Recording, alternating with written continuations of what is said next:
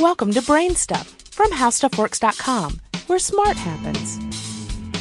Hi, I'm Marshall Brain with today's question How does a water softener work? We call water hard if it contains a lot of calcium or magnesium dissolved in it. Hard water causes two problems. First, it can cause scale to form inside of pipes and water heaters and tea kettles. The calcium and magnesium precipitate out of the water and stick to things. Eventually, pipes can become completely clogged.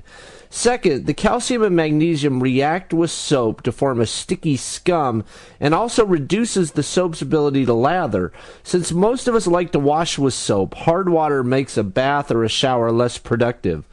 The solution to hard water is either to filter the water by distillation or reverse osmosis to remove the calcium and magnesium altogether, or to use a water softener. Filtration would be expensive to use for all the water in a house, so a water softener is usually the less expensive solution. The idea behind a water softener is simple. The calcium and magnesium ions in the water are replaced with sodium ions. Since sodium does not precipitate out in pipes or react badly with soap, both the problems of hard water are completely eliminated. To do the ion replacement, the water in the house runs through a bed of small plastic beads or through a chemical matrix called zeolite. The beads or zeolite are covered with sodium ions. As the water flows past the sodium ions, they swap places with the calcium and magnesium ions.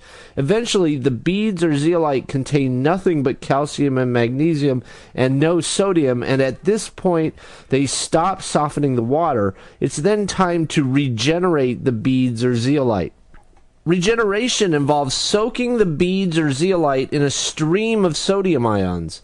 Salt is sodium chloride, so the water softener mixes up a very strong brine solution and flushes it through the zeolite or beads.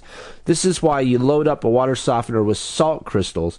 The strong brine displaces all the calcium and magnesium that is built up on the beads and replaces it again with sodium. The remaining brine plus all the calcium and magnesium is flushed out through a drain pipe. Regeneration can create a lot of salty water, something like 25 gallons for each cycle. Do you have any ideas or suggestions for this podcast? If so, please send me an email at podcast at howstuffworks.com. For more on this and thousands of other topics, go to HowStuffWorks.com.